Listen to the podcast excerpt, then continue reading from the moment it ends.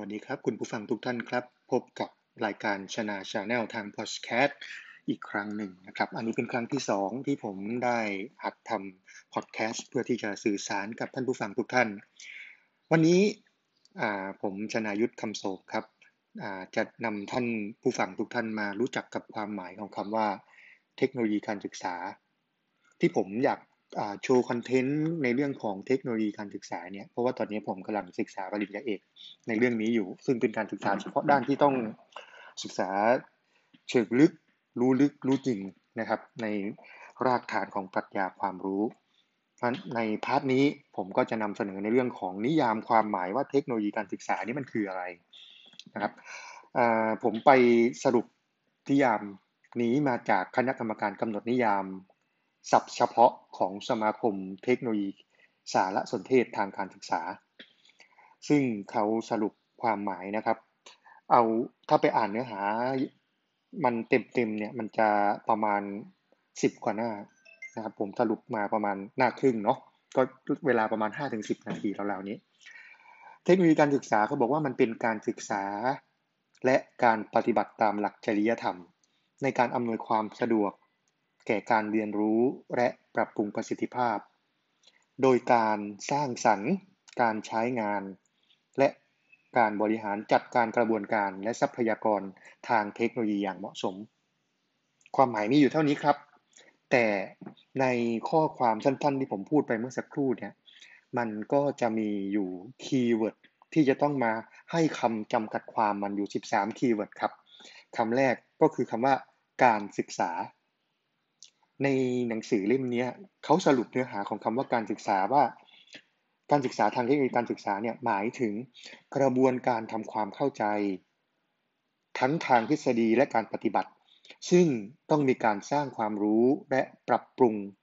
ผ่านกระบวนการวิจัยและการฝึกปฏิบัติ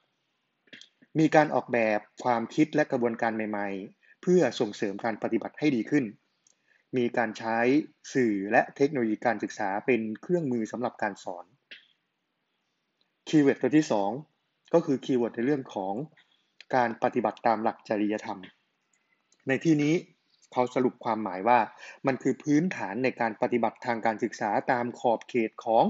จริยธรรมและกฎหมาย ซึ่งมุ่งเน้นการปฏิบัติอย่างมีวิชาชีพ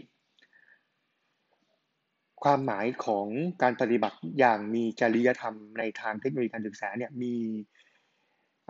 หน่วยงานซึ่งกำกับดูแลเราเรียกว่า AECT code นะครับ และ keyword ตัวต่อไป keyword ตัวที่ 3 ก็คือการอำนวยความสะดวกครับ สรุปความหมายของมันคือ การออกแบบสภาพแวดล้อม การจัดสรรทรัพยากร การจัดหาเครื่องมือ หรือการกำหนดกิจกรรมการเรียนรู้ ทั้งแบบสอนจริง แล้วก็แบบสิ่งแวดล้อมเสมือนจริง เพื่อที่จะส่งเสริมการเรียนรู้ครับ keyword ตัวที่ 4 คือการเรียนรู้ ต่างจากการศึกษาเมื่อสักครู่นะครับ การเรียนรู้ในที่นี้เขาสรุปความหมายว่า คือการสร้างความรู้ทักษะและทัศนคติ มีเป้าหมายเพื่อที่จะทำความเข้าใจข้อมูลใหม่ เชื่อมโยงกับประสบการณ์เดิม สร้างความหมายเป็นการเป็นโครงสร้างความรู้ และนำมาฝึก ปฏิบัติให้เกิดทักษะใหม่ครับ keyword ตัวที่ 5 คือคำว่าการปรับปรุงนะครับ การปรับปรุงเขาหมายถึงกระบวนการเพิ่มประสิทธิภาพ เพื่อที่จะให้ผลผลิตมีคุณภาพ และส่งเสริมให้มีการเรียนรู้ที่มีคุณภาพ โดยจะต้องใช้เวลาที่น้อยลง มีความคุ้มค่ามากขึ้น และมีค่าใช้จ่ายน้อยลงครับ keyword ตัวต่อไปคือ keyword คำว่าประสิทธิภาพครับ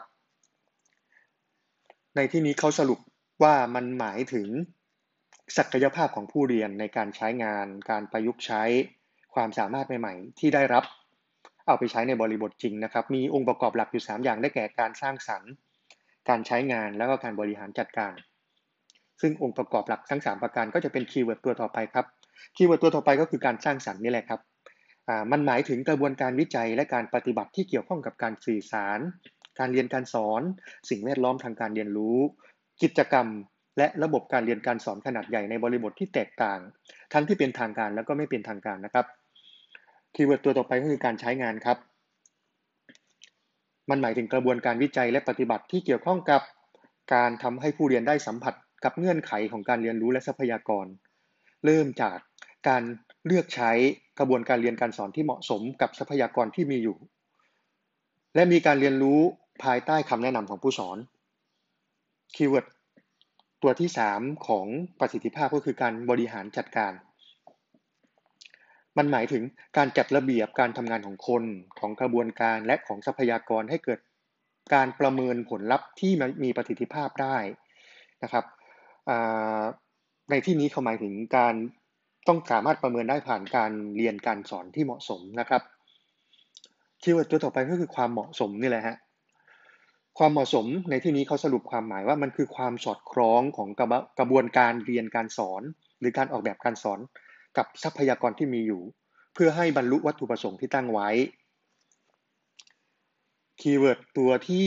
11 นะครับ จากทั้งหมด 13 keyword ที่ผมกำลังพูดอยู่เนี่ย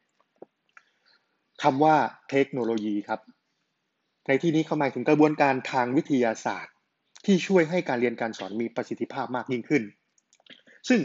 เทคโนโลยีเป็นได้ทั้งกระบวนการและก็ทรัพยากรสำหรับช่วยในการวางแผน และก็การดำเนินเรียนการเรียนการสอนครับ keyword ตัวต่อไปก็คือคำว่ากระบวนการครับ มันหมายถึงการดำเนินงานที่มุ่งเน้นไปถึงผลลัพธ์ เฉพาะด้าน เฉพาะเรื่องที่อยากรู้ มีการวางแผน และปฏิบัติอย่างเป็นขั้นตอนอย่างสมเหตุสมผล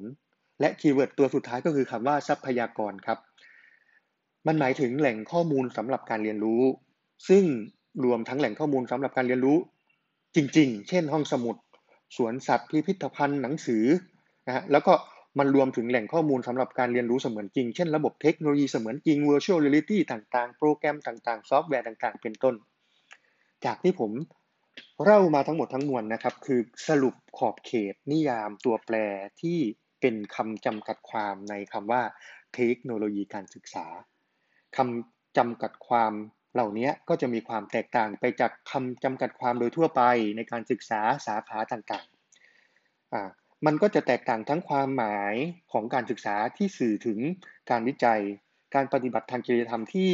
มีหน่วยงานกำกับชัดเจน เป้าหมายของเทคโนโลยีการศึกษาก็จะเป็นความการอำนวยความสะดวกในการเรียนรู้ จุดมุ่งเน้นของเทคโนโลยีการศึกษาคือการมุ่งเน้นให้ผู้เรียนเป็นศูนย์กลาง การปรับปรุงประสิทธิภาพ